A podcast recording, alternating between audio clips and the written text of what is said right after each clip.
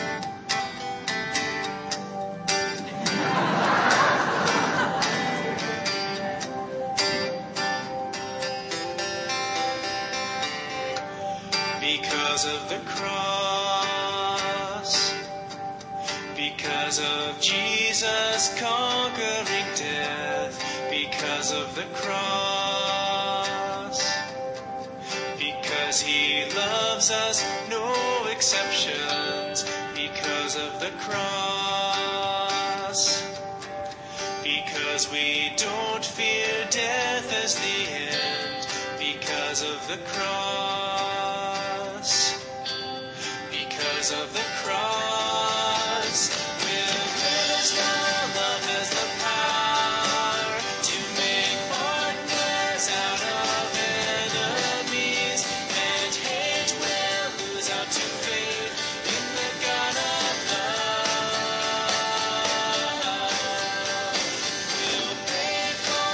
Nations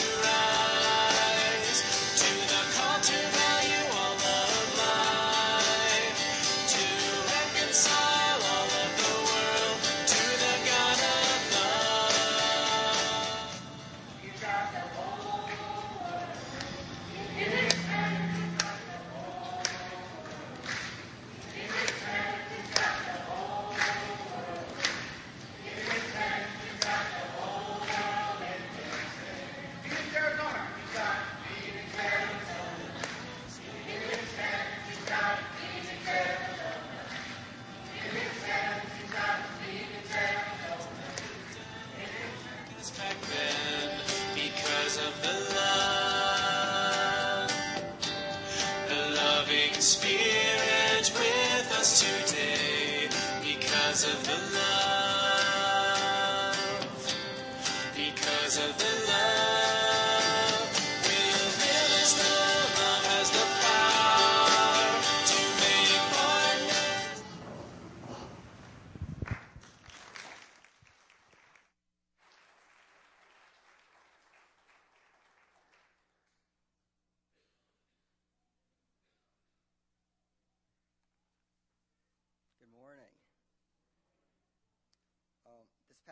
week, I found that the Mennonite USA Convention, held every two years in a different city around the United States, is a very beneficial event that the church participates in. As you all know, this year's convention was held in Phoenix, Arizona. And just a little side note here um, Phoenix is the sixth largest city in the United States, which makes no sense at all to me because there's literally nothing there. No water, no trees, no shade, no grass, no nothing that would make it a desirable place to live. Summertime temperatures while we were there routinely broke 110 degrees, so it's completely beyond me why there's even a city there in the first place. Not to mention one that has 4 million people in it. Anyway, attending the convention this year was a valuable experience for me for many reasons.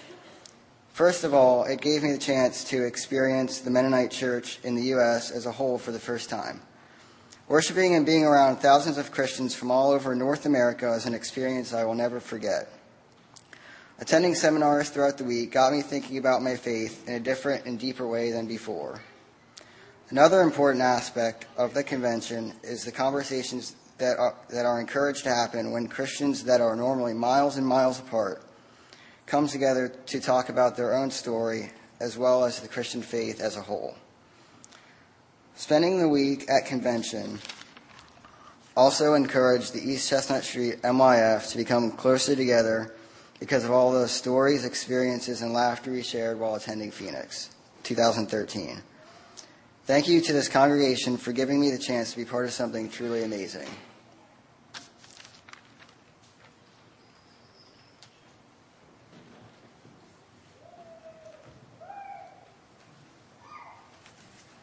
So, uh, as Josh mentioned, we went to a lot of seminars during the week, and so I'm going to speak about one of those. It was titled Jesus, Anarchism, and the Unkingdom of God. The presenter, Mark Van Steenwyck, started us off by asking us what we thought of when we heard the word anarchy. Most people came up with words like chaos or rebellion, but Mr. Steenwyck defined it as merely the absence of a governing or controlling power. He co founded and lives in an inter, uh, intentional community in Minneapolis called the Mennonite Worker that shares everything among themselves. Most people do not work unless money is becoming an issue and someone can sacrifice their time to take on a part time job. Usually, there's enough work to do around the homes that a full time job is not an option. They grow most of their food, and homes need to be clean and well kept. Everyone is required to work to earn their share, except in the case of people that may be disabled. Poor and homeless people are often attracted to the community and are welcomed in as long as they can support their own weight. He discussed Jesus' teaching about giving up everything that one owns. And of course, usually for in our society, this idea would be completely impractical or impossible. But living in a community like this allows one to follow that idea. At the end of his seminar, Mr. Steenwyck talked to, uh, talked to us about two books that he had written. One of them, That Holy Anarchist, can actually be downloaded for free on, his, on the book's website. The other, The Unkingdom of God, must be bought normally. However, he gave anyone that came to his seminar a steep discount on it and even said that we could barter for it if we had no cash because, in his own words, he doesn't like capitalism. He was a very interesting person, and his speech was interesting as well. Uh, personally, I got a lot out of it, and I think uh, the rest of us did as well. Thank you.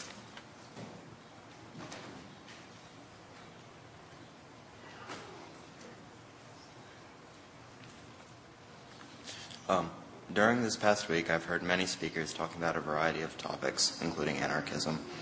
Out of all the spiritual, theological, informational, or simply funny speakers that I've heard there, I was struck by one much more than the rest. It was an intergenerational seminar, meaning that both adult and youth were invited to it, titled Jesus in Dynamic Encounter with the Religions, and was taught by David Shank. He began the seminar by explaining that he had been in Shanghai to teach about peace at a university.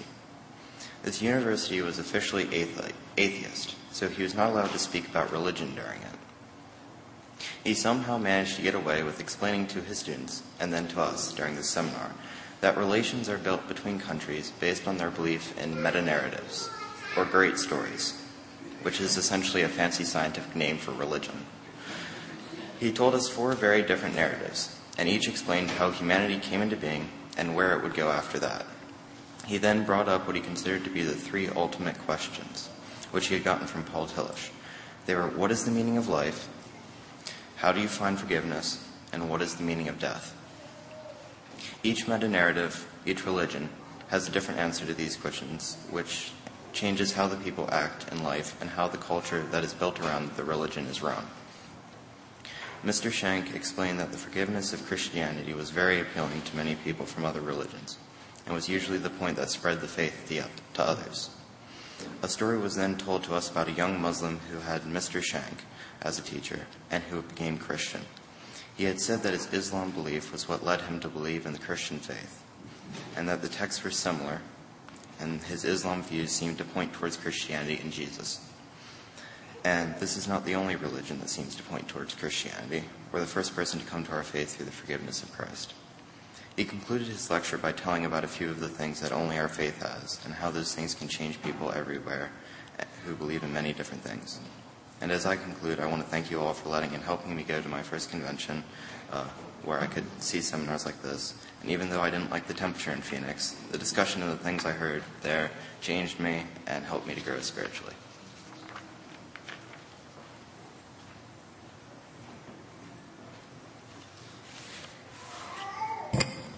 Well, despite the fact that we almost broke a door, well, we did break a door at the convention, and the floor was shaking during the music time, and Trenton kept disappearing at random times.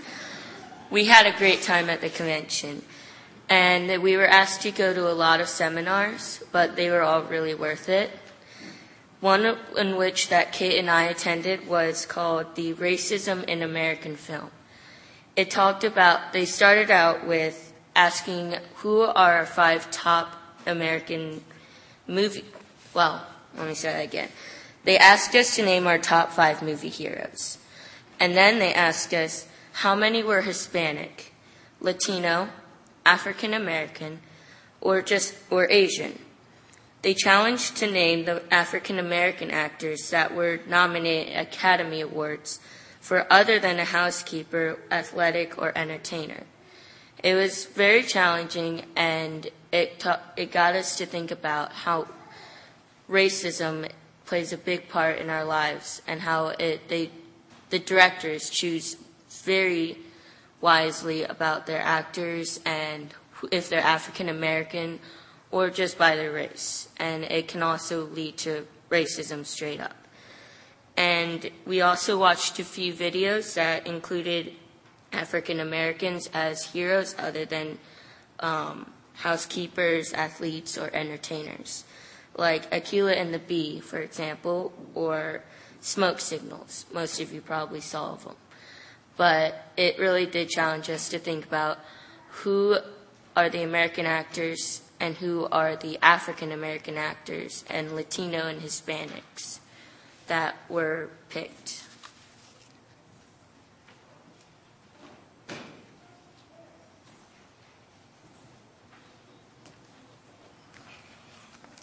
Uh, the Phoenix 2013 convention was a lot of fun.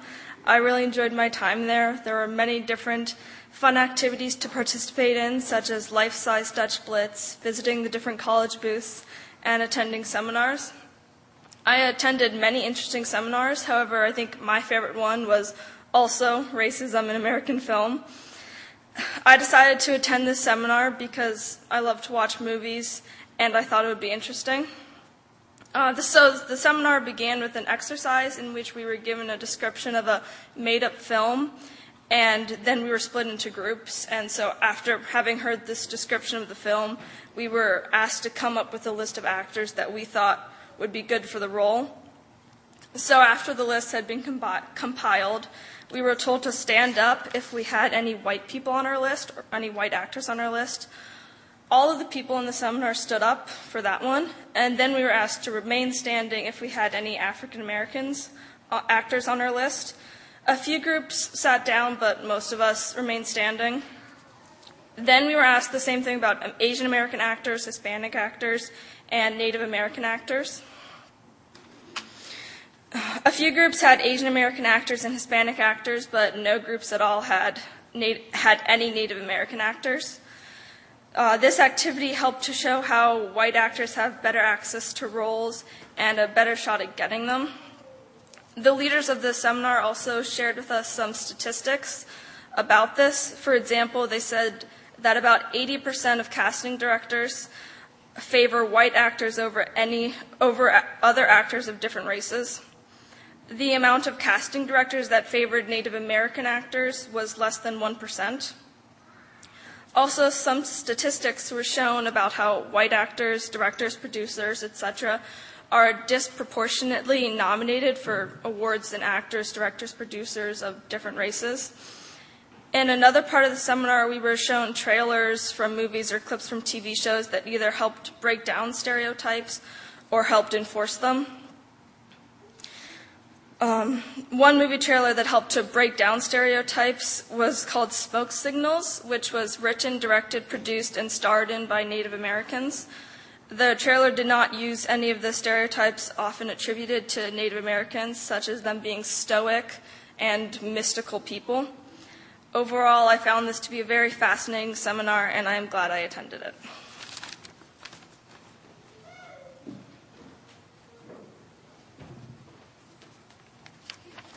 I'm going to talk about Luke Hartman's speech at Friday morning worship. Luke Hartman is the vice president of enrollment at EMU, and I was surprised by his charisma and storytelling ability, despite his rather boring sounding job title. While many of his points were all over the place, he had plenty of good things to say. An important point was this society naturally tries to force people to do or say things that they wouldn't normally do. From ridiculing a mentally handicapped boy in a school cafeteria to throwing rocks at his own brother for not fitting in on their baseball team, he gave examples of the influence of those around him at a young age. He then jumped to the topic of the church community. His experience with the Mennonite church as a teenager was less than positive. Adopted by Mennonites in the late 60s after being born to a 15 year old mother, growing up he felt intimidated by what he thought were the legalistic rules of the church, and he felt out of place being the only non white in the congregation. This led me to wonder who feels out of place in our churches? If our goal is to be a welcoming community, what can we do to prevent people from feeling like Luke did? He said that there needs to be right relationship between brother and sister, Democrat and Republican, and all races and sexual orientations in order for the church to remain a loving body of Christ rather than a place divided. If we don't focus on our divisions, but instead focus on God, the church will continue to grow.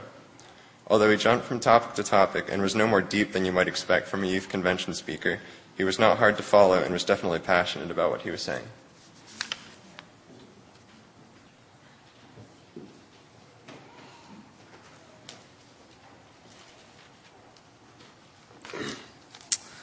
Well, I'm going to talk about the the big, like the elephant in the room at the um, convention, but it was talked about a lot more than an elephant in the room, uh, immigration.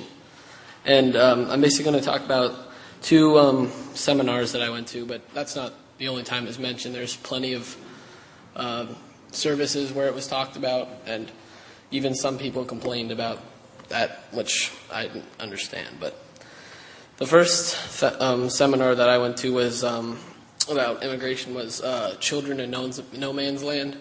And uh, before going to this, I thought I had a pretty good understanding of immigration, how how it worked, and why it was so like the laws were so strict and un- unfair in Arizona. But I didn't really have a motion to match that idea because where where I in Lancaster and in the school district, I don't really, I'm not around too many undocumented people. Uh, most of my friends are either born in Puerto Rico or here, and either way, you don't get caught for immigrate like undocumented immigration. So, um, in that film, it shows a family separated. The mother works and sends food and, and money to the children in Mexico, and um, the kids don't really they, they got old enough to a stage where they don't need, they want to stay in Mexico anymore. They want to be with their mother, and it shows their journey and it it shows how the government will if they catch them they have to keep them in detention centers until a guardian can come and pick them up and it it just it's kind of heart wrenching to see that a family is separated by just a line that a government decides is is what you have to stay in the parameters when we're all God's children we all should be able to be together, depending on, just not depending on what people decide. Um, the other um, seminar on immigration was immigration theater. Um, that one was an interesting seminar where they selected actors that were in a bigger production. I can't exactly remember what college it was. I think it was either Bluffton, Hest. They all kind of sound the same in my head, but. Um, uh, but they, it was it was interesting. They, they, they depicted different ethnic groups and different groups that have immigrated through time, and it, it showed that their uh, opinions on immigration haven't always been po- well. There's always been negatives and there's always been positive attitudes, but in the late years, it seems that there's been more and more negative opinion or like or at least ignorance to immigration. They're, they're um, their symbolism was Lady Liberty slowly slunching and just feeling tired and no longer feeling like she wants to accept, she just wants to forget about it. But we also talked about that there, there's hope. There's still people trying to to see what they can do to, to help people stay together and be families. But thank you for sending me to Phoenix and uh, for the seminar.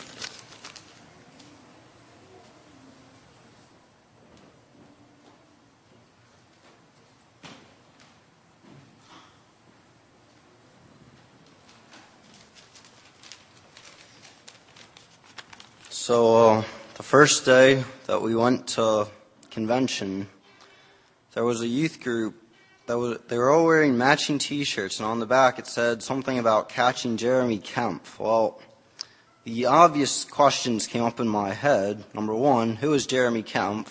Number two, is he somebody important? Number three, do other people know who that is? Well, uh, I, I soon found out that he was the worship leader. He, uh, he led us in about 20 to 30 songs before the other person, or before the speaker spoke, which is obviously an exaggeration. But, uh, but he, but, uh, and then he led us in about one to three songs after the speaker spoke. And, uh, and he, he led us in a variety of songs, including hymns and and uh, contemporary worship songs. Some of them I think he wrote himself. Uh, and uh, there were there were two other people in the worship sessions who were supposedly worship leaders. Um, they they came up and they told short stories or jokes and and uh, didn't really do anything else. I never really understood what their actual role was, but uh, but they they were there. um, but uh, but yeah, so I I guess Jeremy Kemp had some uh, some experience leading worship before now. He he definitely has some experience now. Um, he he uh, he was also selling T-shirts. I don't no I don't think I would buy one, but uh, but yeah.